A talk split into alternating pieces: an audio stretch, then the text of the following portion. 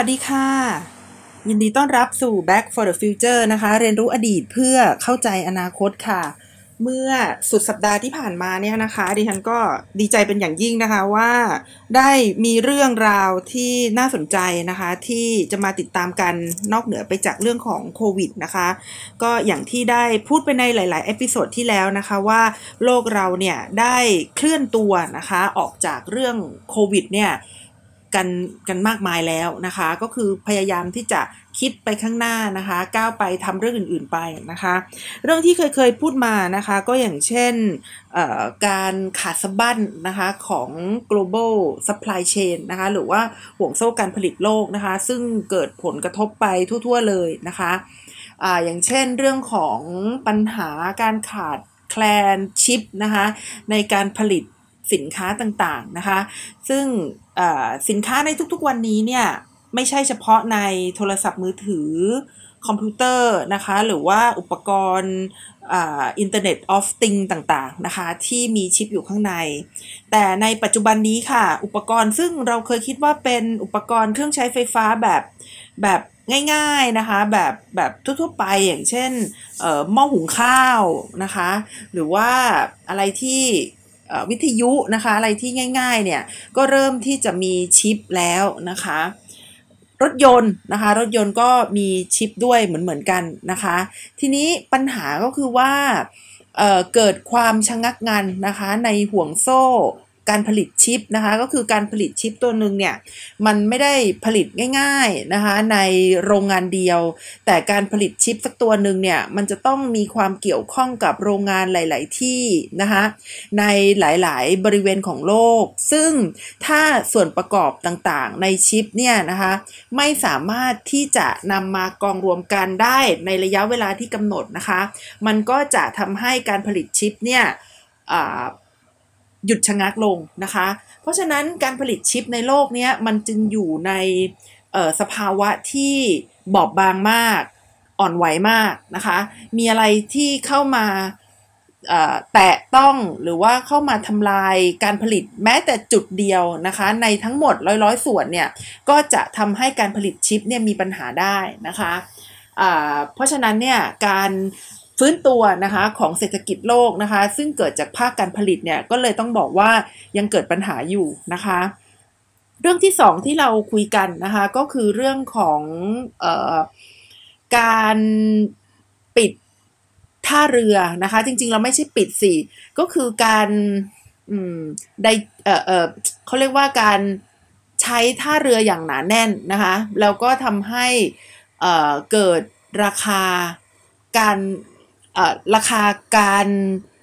ส่งสินค้านะคะในตู้คอนเทนเนอร์เนี่ยที่สูงมากขึ้นนะคะ คือโดยปกติเนี่ยตู้กู้ตู้คอนเทนเนอร์เนี่ยแต่ละตู้เนี่ยที่จะไปยังประเทศต่างๆ เขาก็จะมีราคากำหนดไว้นะคะว่าแต่ละตู้เนี่ยมาจากประเทศไทยนะคะ ไปอเมริกาเท่าไหร่มาจากเมืองนั้นเมืองนี้นะคะ มายังประเทศไทยเนี่ยใช้ ใช้เอ่อมีมีราคาเท่าไหร่ ใช้เวลาเท่าไหร่นะคะ แต่ในตอนนี้เนี่ยราคานะคะมันค่อนข้างที่จะพุ่งสูงขึ้นมากนะคะ หลายเท่าเลยทีเดียวนะคะ ก็แล้วแต่ที่นะคะบางที่ก็เพิ่มมากบางที่ก็ก็ก็เพิ่มมากที่สุดนะคะ แต่ว่าทุกๆทที่เนี่ยก็เพิ่มมากเช่นเดียวกันนะคะ นอกจากนี้ระยะเวลาในการเดินทางของตู้คอนเทนเนอร์เนี่ยก็ค่อนข้างที่จะยากนะคะ ว่าจะกำหนดว่าจะ มาถึงเราเมื่อไหร่นะคะ ซึ่งมันทำให้บริษัทห้างร้านต่างๆ เนี่ยวางแผนในการขายของเนี่ยได้ยากมากนะคะสองสิ่งนี้เนี่ยก็เลยเป็นสิ่งที่ขัดขวางนะคะเรื่องของ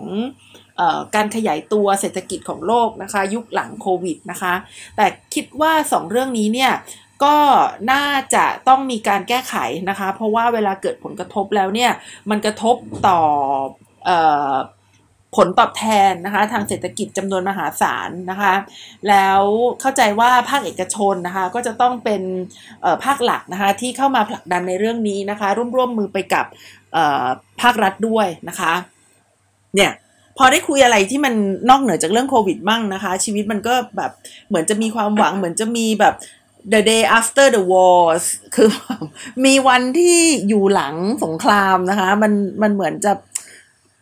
อยากอยากจะพูดเรื่องอื่นไงนะคะนั่นคือเรื่องเศรษฐกิจนะคะ เรื่องที่สองนะคะหรือเรื่องการเมือง เรื่องการเมืองเนี่ยไม่ค่อยมีอะไรดีเท่าไหร่ เรื่องการเมืองไม่ค่อยมีอะไรดีเท่าไหร่จริง ๆ ก็คือว่า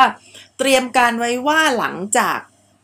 ยุคโควิดนะคะคือคือคือพอโควิดเนี่ยมันเริ่มจะค่อยๆ อยู่ตัวคนจะเริ่มอยู่กับโควิด แล้วก็โควิดจะเปลี่ยนสภาพจากแพนดมิกหรือว่าโรคระบาดระดับโลกนะเป็นendemic นะคะหรือว่าโรคโรคระบาดที่ อยู่ในอยู่ในพื้นที่เนี่ยนะคะคือคือถ้าเรามีวันนั้นเนี่ยการเมืองโลกก็จะร้อนแรงนะคะเพราะว่าก็จะเป็นการเผชิญหน้านะคะระหว่างชาติมหาอำนาจหลาย ๆ ชาติเลยทีเดียวนะคะ ก็จะเห็นเรื่องของ The Quad นะคะก็คือสหรัฐอเมริกาญี่ปุ่นนะคะอินเดียแล้วก็ออสเตรเลียนะคะที่ลุกขึ้นมาพูดจากวน กวนๆนะคะกับจีนจีนก็กวนๆกลับนะคะ ซึ่งในฐานะที่เป็นประเทศเล็ก ๆ แล้วก็อยากจะให้มีสันติภาพใน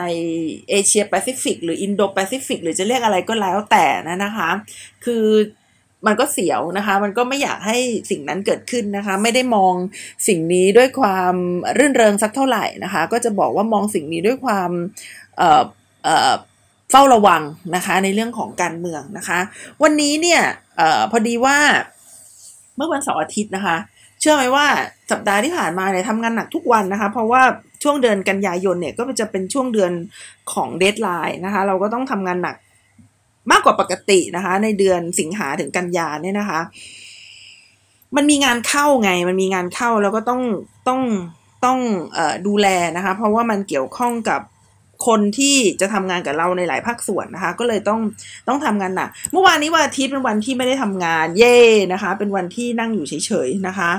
แล้วก็เปิดทีวีดูนะคะ เมื่อวานนี้เนี่ยวันอาทิตย์ที่สิบสองกันยายนนะคะ ก็เป็นวันที่สหรัฐอเมริกาก็ยังเป็นวันที่ 11 อยู่นะคะ หรือว่ามันมีข่าวในวันที่ 11 นะคะ ก็เห็นกลุ่มประธานาธิบดีเก่านะคะ ของสหรัฐอเมริกาเนี่ย ไปมีพิธีนะคะระลึกถึงวันที่ 11 กันยายนนะคะระลึกถึงวันที่ 11 กันยายน แล้วก็เออเรื่องนี้พอดูแล้วก็น่าสนใจนะคะ ดูแล้วก็น่าสนใจว่าเอ๊ะเออหยิบยกขึ้นมาพูดดีกว่านะคะ เพราะว่าเอาจริง ๆ แล้วก็เออได้มีความคิดนะคะ เกี่ยวกับนายวันๆมากพอสมควรนะคะ ว่ามีผลกระทบต่อเราและ ระบอบการปกครองของเรานะคะ ระบอบประชาธิปไตยเนี่ยอย่างไรบ้างนะคะ ก็เลยคิดว่าน่าจะต้องมีการหยิบยกเรื่องนี้มาคุยกันอย่างมากเลยนะคะ เมื่อวานนี้พอตัดสินใจได้ว่าเออจะหยิบเรื่องนายวันวันนี่แหละก็เลยลองทำรีเสิร์ชดูนะคะว่าเอ่อมีอะไรน่าสนใจบ้างนะคะ ปรากฏว่ามันมีตัวเลขบางตัวเลขที่แบบตกใจนะคะ ตัวเลขบางตัวเลขที่ตกใจก็คือเอ่ออย่างเช่นเอ่อ ทหารอเมริกันนะคะที่ไปทำสงครามนะคะ นอกบ้านเนี่ยก็ส่วนใหญ่ก็จะเป็นในตะวันออกกลางนะคะ ก็จะเป็นอิรักนะคะ เป็นอัฟกานิสถานอะไรพวกนี้เนี่ยเสียชีวิตนะคะในการปฏิบัติหน้าที่เนี่ยเจ็ดพันลายนะคะก็จริง ๆ ก็เป็นตัวเลขที่เยอะทีเดียวนะคะ ในในรอบยี่สิบปี แต่ที่ อึ้งไปเลยนะคะ ก็คือว่า คนที่ไม่ได้เสียชีวิตในสนามรบเนี่ย กลับบ้านแล้วฆ่าตัวตายถึงสามหมื่นคนค่ะโอ้โห คือ คือ คืออึ้งไปเลยนะคะ คนที่กลับบ้านแล้วฆ่าตัวตายเนี่ย มีจำนวนมากกว่าสี่เท่าของคนที่ตายในสนามรบนะคะ มันก็แปลว่าคน สามหมื่นคนที่ฆ่าตัวตายในรอบยี่สิบปีที่ผ่านมาเนี่ย ต้องไปพบกับความความเจ็บความปวดร้าวมาก จนไม่อยากที่จะมีชีวิตอยู่ต่อไปในในวันข้างหน้านะคะ ความเจ็บปวดนี้อาจจะมาจากผลนะคะที่ได้รับทางกายภาพนะคะก็อย่างเช่นความเจ็บป่วยต่างๆนะคะหรือว่าความทุกข์ทรมานต่างๆที่ที่เกิดขึ้น ในช่วงที่ไปทำสงครามนี่ก็คือประการแรกนะคะอาจจะพิการอาจจะสูญเสียอะไรที่ไม่สามารถที่จะดึงกลับมาได้เลย อันนี้ก็คือแค่ในเรื่องของร่างกายนะคะ ส่วนในเรื่องของจิตใจค่ะ มันมองไม่เห็นนะคะ ความเจ็บปวดในทางด้านจิตใจนี่มันมองไม่เห็น แต่ว่าภาพบางภาพหรือว่าความจริงบางอย่างที่เขาไปพบมาจากตัวเนี่ย มันคงทำให้เกิดความเจ็บปวดนะคะ ความทรมานในใจจน จนไม่สามารถที่จะอยู่ในโลกนี้ต่อไปได้ค่ะ มันต้องใช้ความเข้มแข็งมากเลยนะคะ ในการในการที่จะตัดสินใจว่าจะจบชีวิตตัวเองลงไป ก็เลยรู้สึกว่า โอ้โห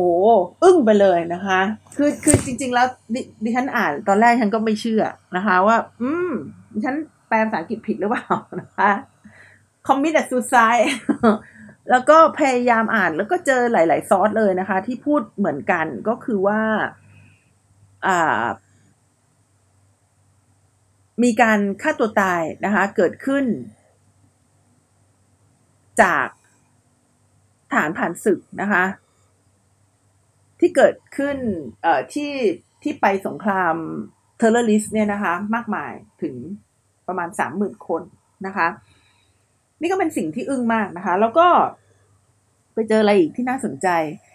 เคยได้ยินชื่อเบ็ตตี้องไหมคะเบ็ตตี้องเบ็ตตี้องเนี่ย ดิฉันไปเจอว่าเป็น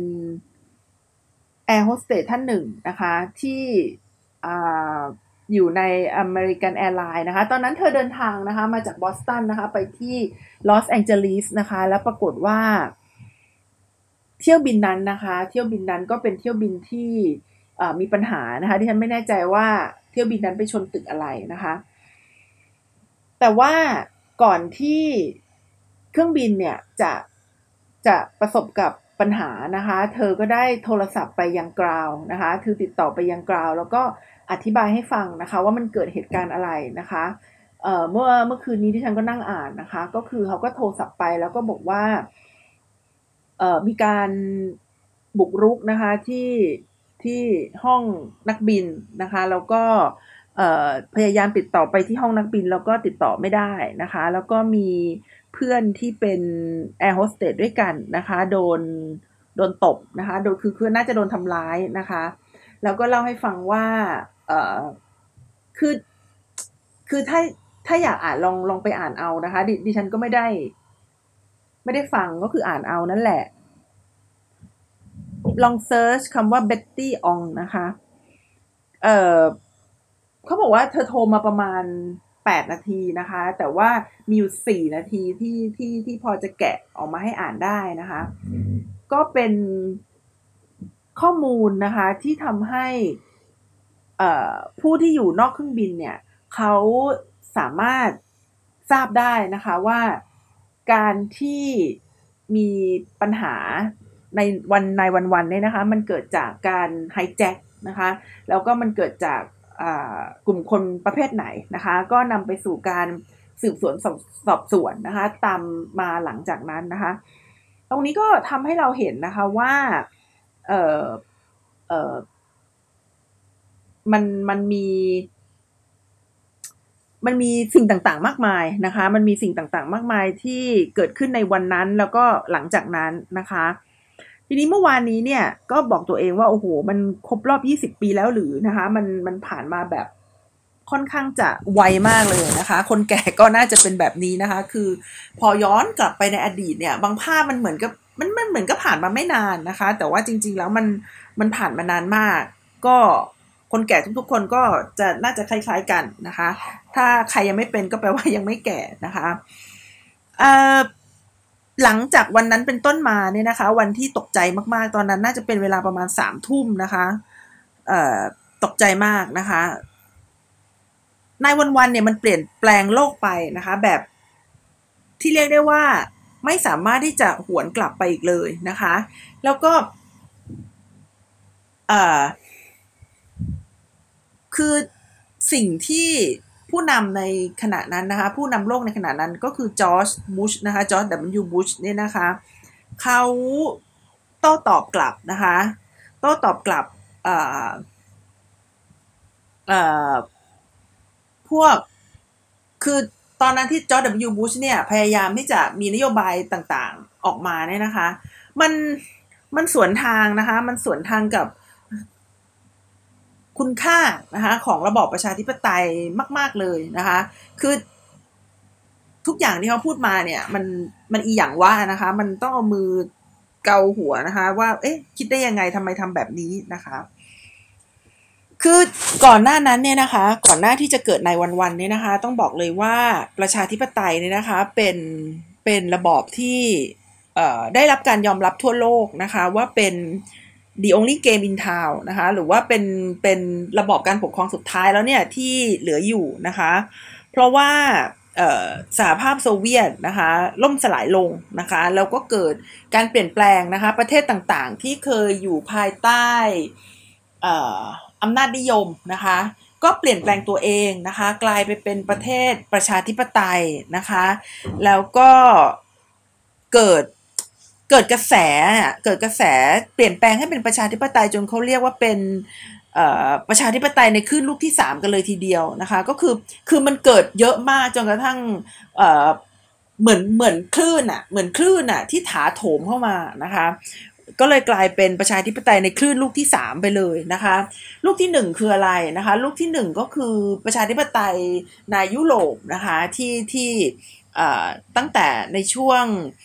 มีประชาธิปไตยนะคะ มีเรื่องของสิทธิมนุษยชน แล้วเขาก็เป็นประชาธิปไตยกันในยุโรปนะคะ ในคลื่นลูกที่ 2 ก็คือหลังจากสงครามโลกครั้งที่2นะคะ ก็เริ่มเป็นประชาธิปไตยกันนะคะ แล้วคลื่นลูกที่ 3 ก็คราวนี้ก็จริงๆก็คือคราวนั้นนะคะ ตั้งแต่การล่มสลายของสหภาพโซเวียตนะคะในยุคนั้นเนี่ยนะคะ นอกจากความโดดเด่นของระบอบประชาธิปไตยแล้วเนี่ย มันก็มีการถกเถียงกันนะคะในในโลกวิชาการนะคะว่าสงครามในโลกต่อไปจะเป็นยังไงนะคะ เพราะว่าตอบอมันคือคือมันไม่มีความขัดแย้งทางอุดมการแล้ว เพราะว่า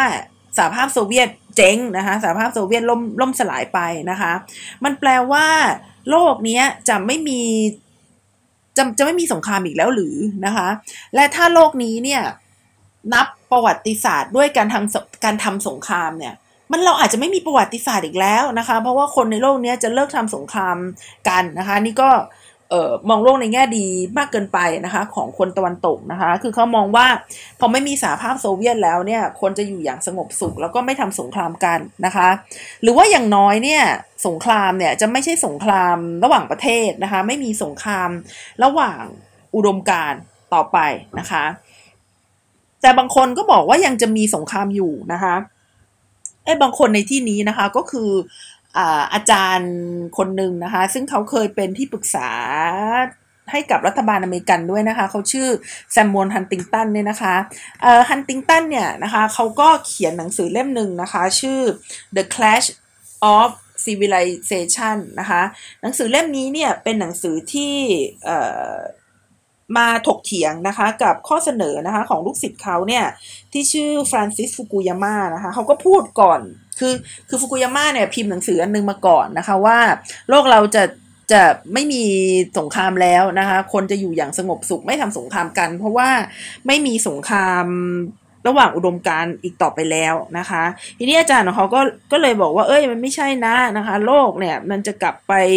สู่สงครามนะคะ อีกครั้งหนึ่ง แต่ว่าคราวนี้มันจะไม่ใช่อุดมการระหว่างอุดมการแต่มันจะเป็นสงคราม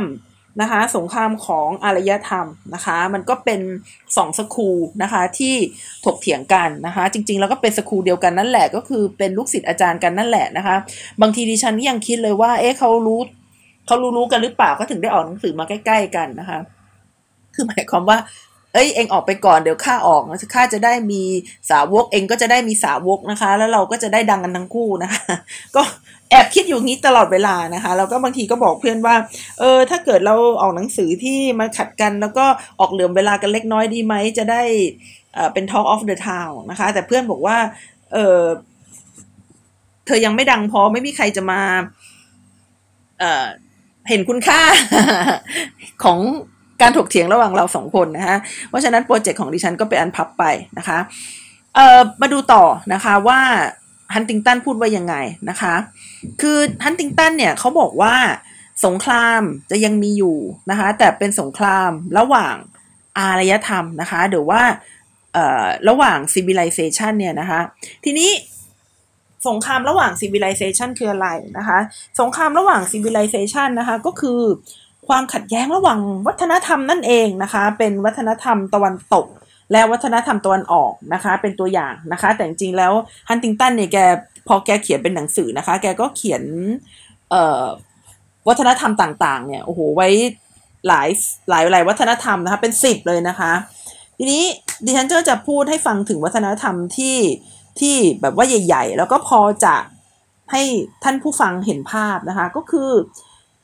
วัฒนธรรมระหว่าง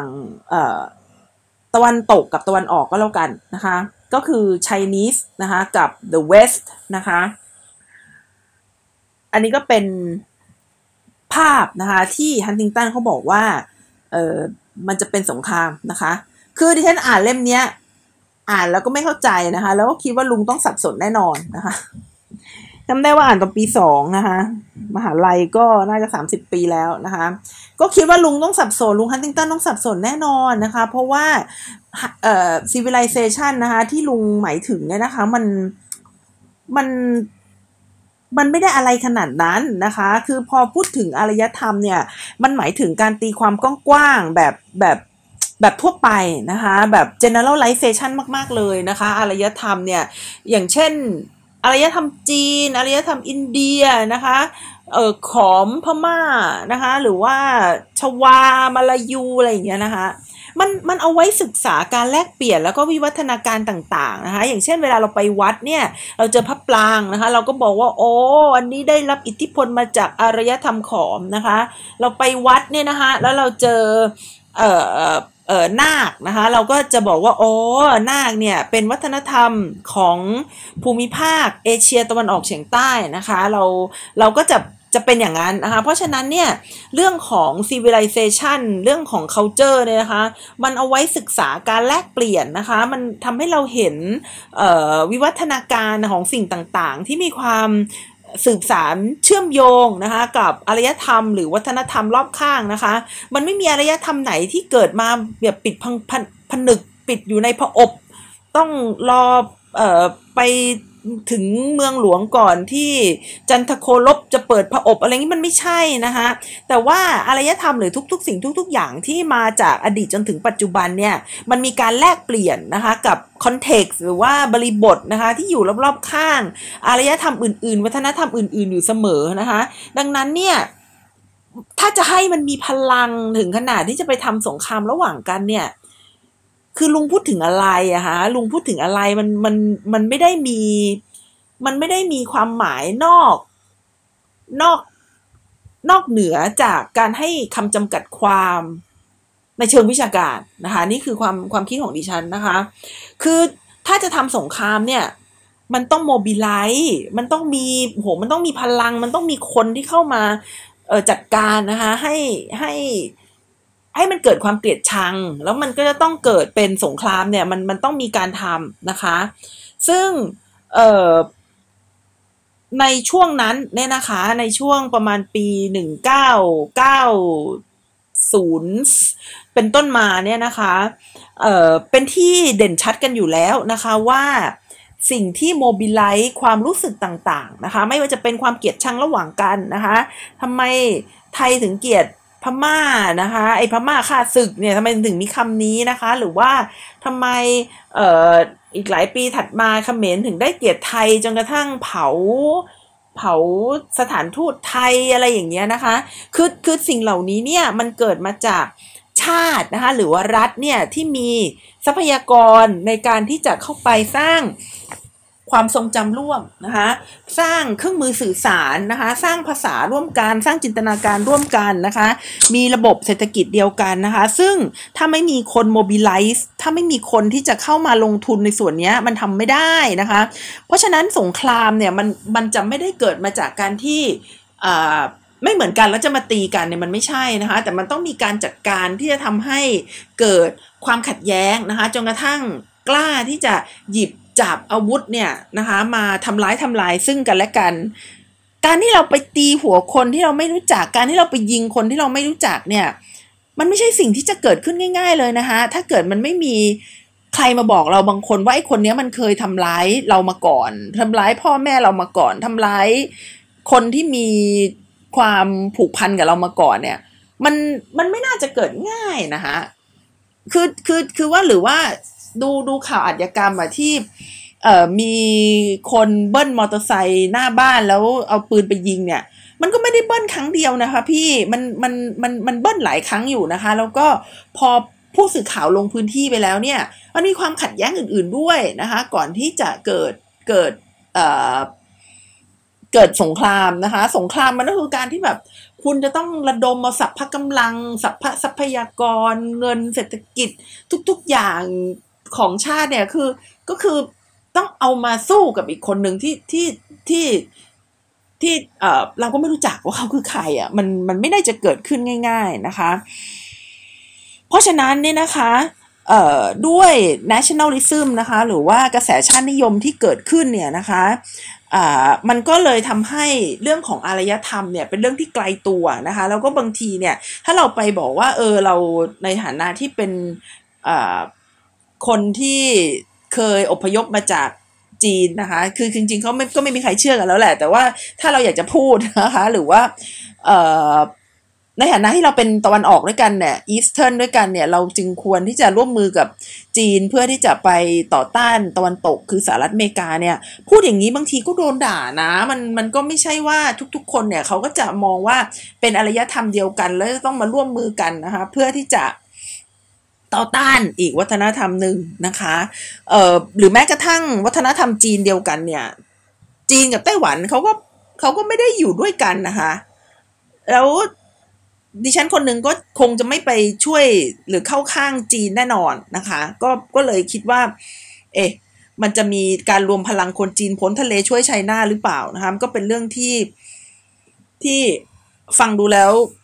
งงนะคะคือคือเข้าใจว่าลุงพูดอะไร แต่ว่าไม่เข้าใจว่าลุงใช้อะไร ใช้ความมั่นใจอะไรมาคิดนะคะ ดังนั้นก็คือจะสรุปว่านะคะการขาดโมบิลไลเซอร์นะคะหรือว่าการขาดคนที่จะมาทำให้มันเกิดสงครามนะคะ แล้วก็สองก็คือมันมี nationalism อยู่แล้ว มันมีความเป็นชาติอยู่แล้วนะคะทำให้สงครามระหว่าง civilization เนี่ย มันไม่เกิดขึ้นง่ายนะคะ หรืออย่างน้อยมันไม่เกิดขึ้นในช่วงอายุของดิฉันอย่างแน่นอนนะคะ คือคือในตอนนั้นดิฉันเข้าใจอย่างนั้นนะคะส่วนแนวคิดของลูกศิษย์แกก็ที่เขียนหนังสือมาก่อนหน้านั้นนะคะ หรือว่าฟุกุยาม่าเนี่ยก็ก็คือคือสองคนนี้ถ้าให้เชื่อก็จะเชื่อ เชื่อเอ่อฮันติงตันมากกว่านะ แต่แต่ดิฉันก็เพิ่งบอกฮันติงตันว่าไม่น่าเชื่อถือ สรุปแล้วก็ไม่เชื่อใครสักคนนะคะ สรุปแล้วก็ไม่เชื่อใครสักคนนะคะ คือที่ฟุกุยาม่าพูดก็คือว่ามันจะไม่มีสงครามอีกนะคะ แต่สงครามมันก็มีหลังจากนั้นเกิดขึ้นมากมายนะคะ สงครามแย่งชิงทรัพยากรก็ยังมีนะคะ ยังมีการแย่งที่ดินนะคะ แย่งพื้นที่ทางทะเล พื้นที่ทับซ้อนนะคะ มีการแย่งบ่อน้ำมันนะคะ ส่วนในประเทศนะคะ ก็มีสงครามในประเทศมากมายนะคะ การอยากจะมีชาติเป็นของตัวเองนะคะ การอยากจะออกจากชาติอื่นนะคะ การไม่อยากจะเป็น minority อีกต่อไปนะคะ ที่เกิดขึ้นในอีสเทิร์นยุโรปมากมาย ประเทศยุโรปตะวันออกมากมายนะคะ หรือว่าสงครามในหลาย ๆ ดินแดนของโลกก็ผุดขึ้นอย่างมากมายนะคะ ก็เลยคือคือคือไม่เชื่อฟุกุยาม่าตั้งแต่แรก แล้วก็พอมาฟัง ลุงฮันติงตันก็ยิ่งทำให้รู้สึกว่าอีอย่างว่านะคะ แล้วก็ที่สำคัญนะคะ ก็คือสงครามจะหมดได้ยังไงนะคะ ถ้ายังมีการซื้อขายอาวุธอยู่ คืออุตสาหกรรมซื้อขายอาวุธนี่เป็น top top ของอุตสาหกรรมที่มีผลตอบแทนสูงที่สุดในโลกนะคะ แล้วอยู่ๆจะไปจะไปเลิกการซื้อขายอาวุธนี่มันก็ไม่ใช่เรื่องที่จะเกิดขึ้นง่ายเลยนะคะ นอกจากนี้แล้วเนี่ยยังมีอาวุธเยอะแยะนะคะ ที่ค้างท่อหลังสงครามเย็นนะคะ คือว่าในช่วงสงครามเย็นเนี่ยมันก็มีอายุเอ่อมีอาวุธมากมายนะคะที่ที่สหภาพโซเวียตได้ผลิตขึ้นมา แล้วก็เอ่อหลังจากนั้นเนี่ยประเทศหลาย ๆ ประเทศ คือดินแดนหลาย ๆ ดินแดนกลายไปเป็นประเทศและประเทศหลาย ๆ ประเทศนั้นเนี่ยนะคะ ก็ได้นำอาวุธได้นำยุทโธปกรณ์ใหญ่ ๆ อะไรเงี้ยมาขายต่อ เพราะฉะนั้นถ้าตราบใดที่มันยังมีปืนมีอาวุธอยู่เนี่ย มันก็ต้องมีคนยุแยงให้ให้สู้กัน เพราะว่ามันเป็นธุรกิจมโหมโหลานแล้วก็ประเทศที่เพิ่งแยกตัวมาจากสหภาพโซเวียตก็ยังไม่รู้ว่าจะทำมาหากินอะไรเเคยอยู่ในระบบเศรษฐกิจแบบรวมศูนย์ก็ต้องขายของอะค่ะที่มีหลาย ๆ อย่างก็คืออาวุธนะคะ แล้วแล้วโลกนี้มันจะเลิกสู้กันได้ยังไงนะคะเอ่อนอกจากนี้แล้วนะคะ นอกจาก ออพอสงครามเย็นยุติลงแล้วเนี่ยนะคะคนก็ยังมีความสงสัยอีกนะคะว่าระบบโลกมันจะเกิดขึ้นต่อไปยังไงนะคะ ซึ่งระบบโลกเนี่ยมันมีผลต่อสันติภาพหรือว่าสงครามในระดับโลกนะคะ คือว่าตั้งแต่ตั้งแต่อดีตประมาณร้อยสองร้อยปีที่ผ่านมานะคะ เราก็พยายามถกเถียงกันนะคะว่า โลกเราเนี่ยควรที่จะมีระบบ โลกเป็นอย่างไรนะคะ ควรที่จะมีหลายขั้วหรือควรจะมีขั้วเดียว หรือควรจะมี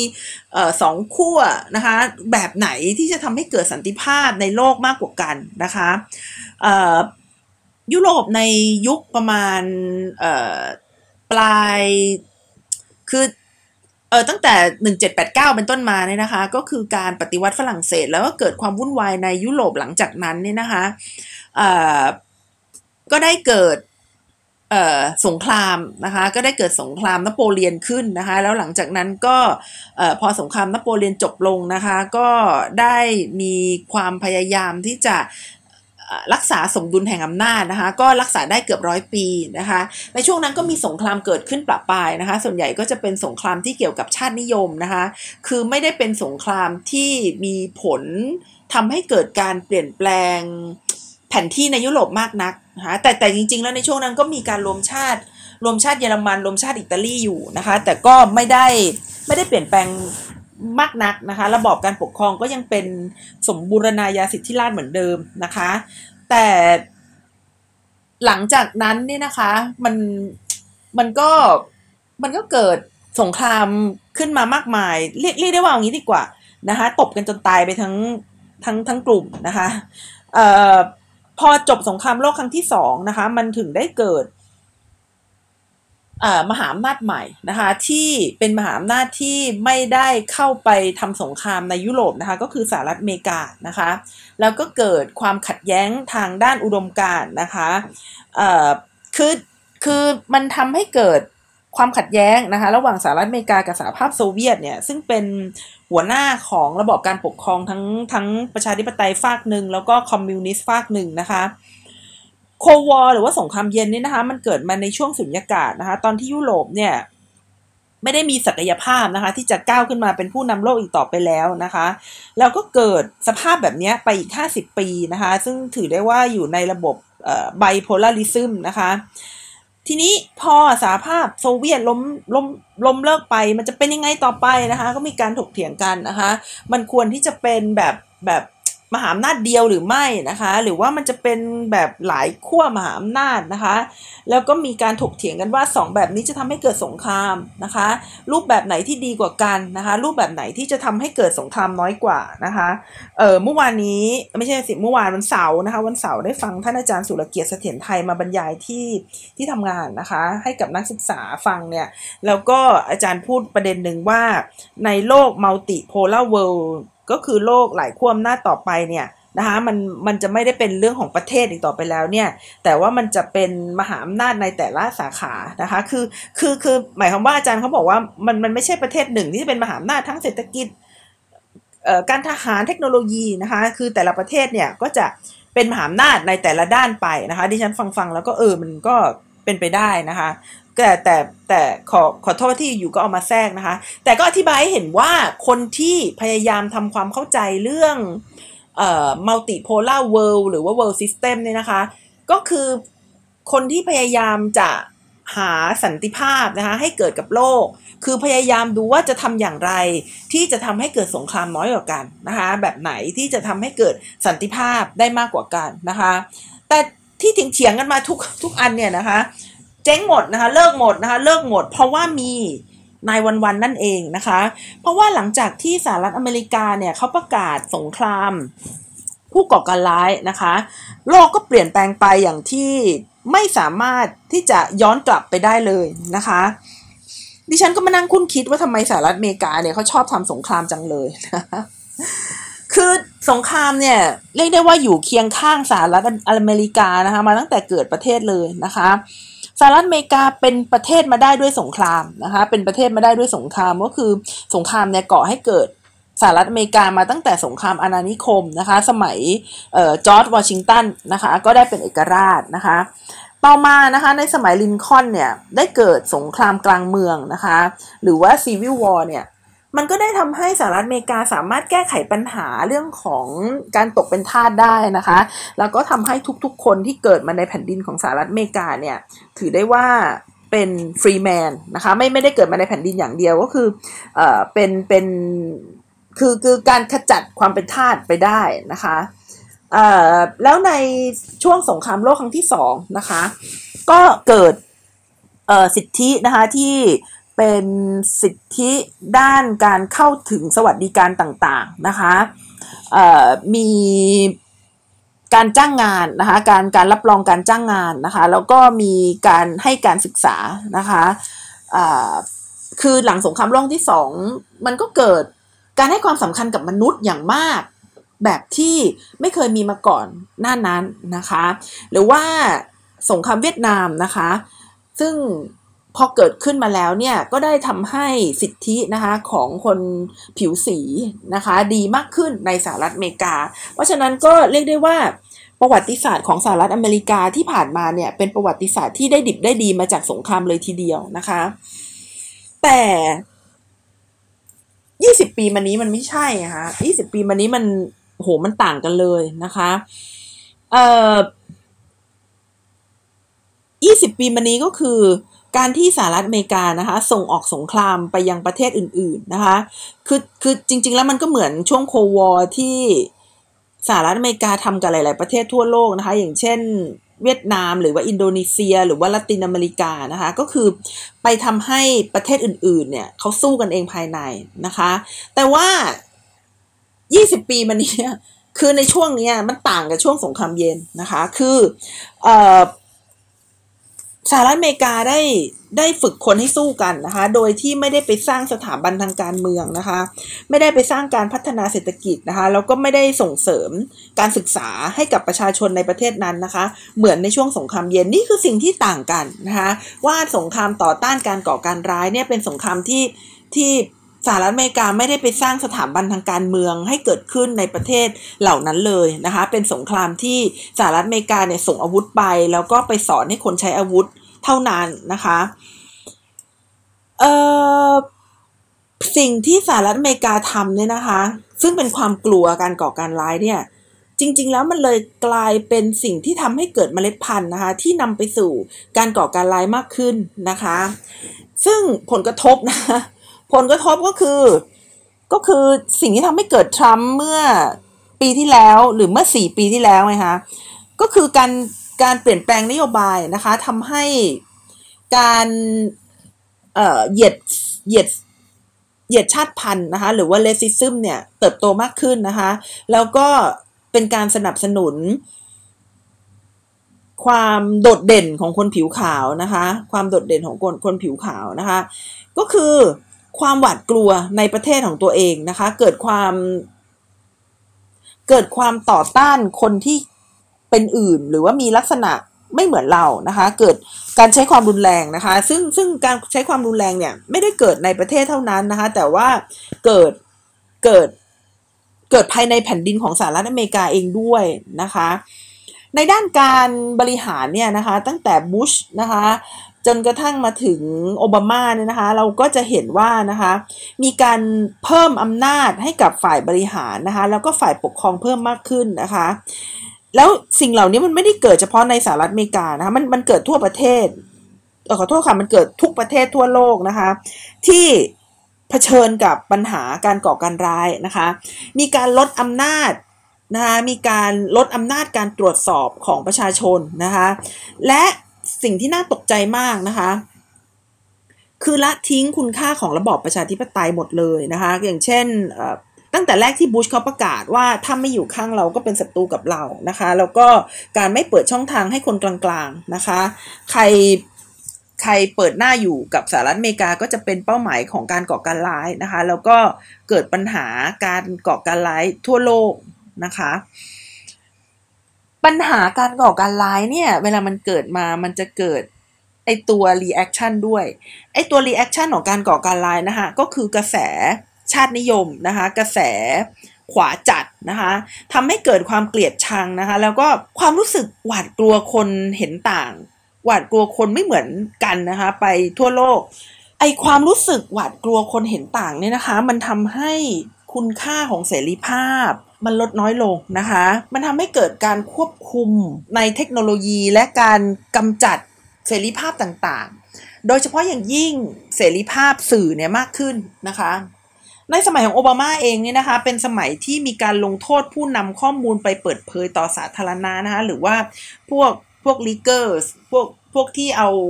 ข้อมูลของรัฐบาลเนี่ยไปเปิดเผยต่อสาธารณะซึ่งซึ่งจริงๆแล้วถ้าเกิดเป็นประเทศที่ value หรือว่าให้คุณค่ากับความโปร่งใสนะคะ เรื่องแบบนี้มันมันก็ไม่ควรที่จะปกปิดนะคะ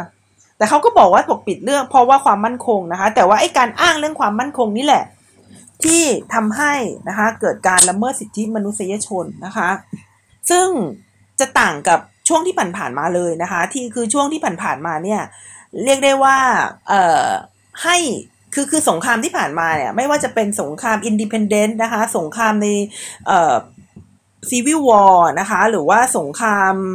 โลกครั้งที่สองก็ตามทีนะคะมันมันมันทำให้เอ่อยกเลิกการกีดกันนะคะ มันทำให้ผู้หญิงเนี่ยได้ออกมาทำงานเคียงบ่าเคียงไหล่กับผู้ชายนะคะ มันให้คนที่มีสีผิวที่แตกต่างกันเนี่ยนะคะเเห็นคุณค่าของกันและกันนะคะ แล้วก็เป็น คุณค่าหลักของระบอบประชาธิปไตยนะคะ นอกจากนี้แล้วเนี่ย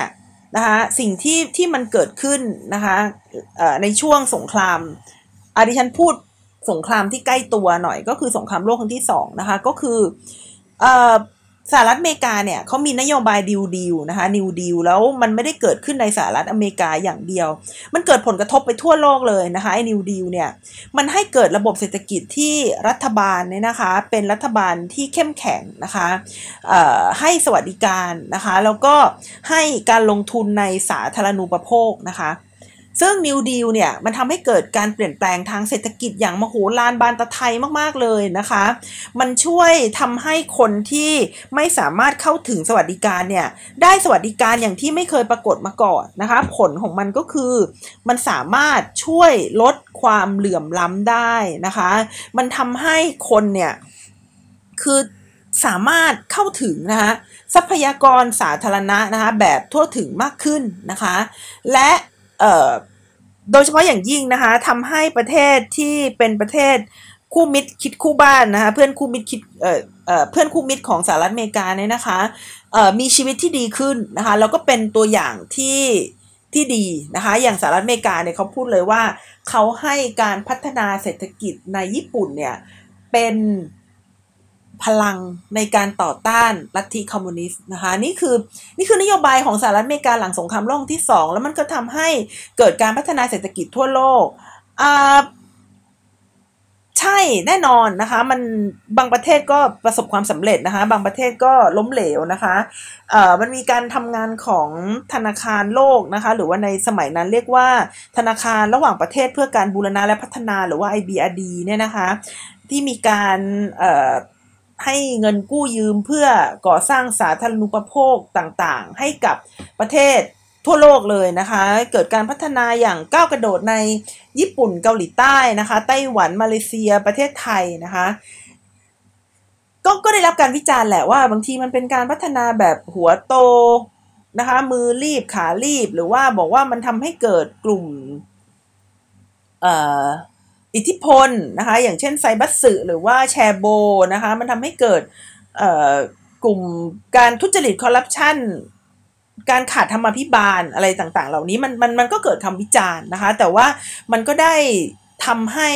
ชีวิตความเป็นอยู่ของคนหลาย ๆ คนเนี่ยนะคะมันก็มันมันก็ดีขึ้นมันก็ดีขึ้นจริงนะคะเอ่อ แต่ว่าก็ต้องยอมรับว่าในอีกด้านหนึ่งมันก็ทำให้เกิดความเหลื่อมล้ำนะคะ ความเจ็บปวดนะคะ การการอบพยพย้ายถิ่นนะคะ การ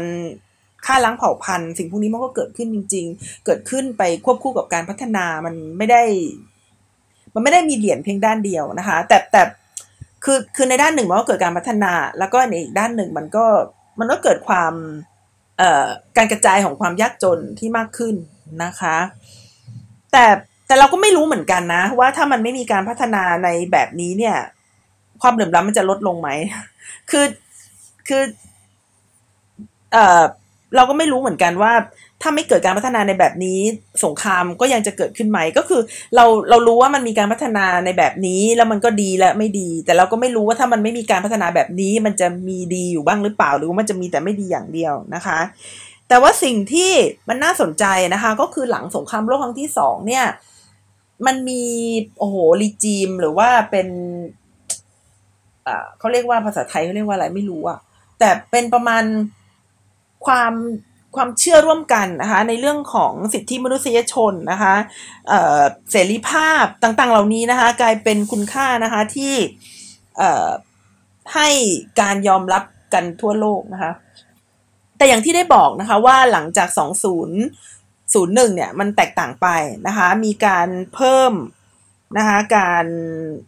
ตรวจตาพลเมืองมากขึ้นนะคะมีการตรวจสอบโทรศัพท์อีเมลมากขึ้นนะคะในขณะที่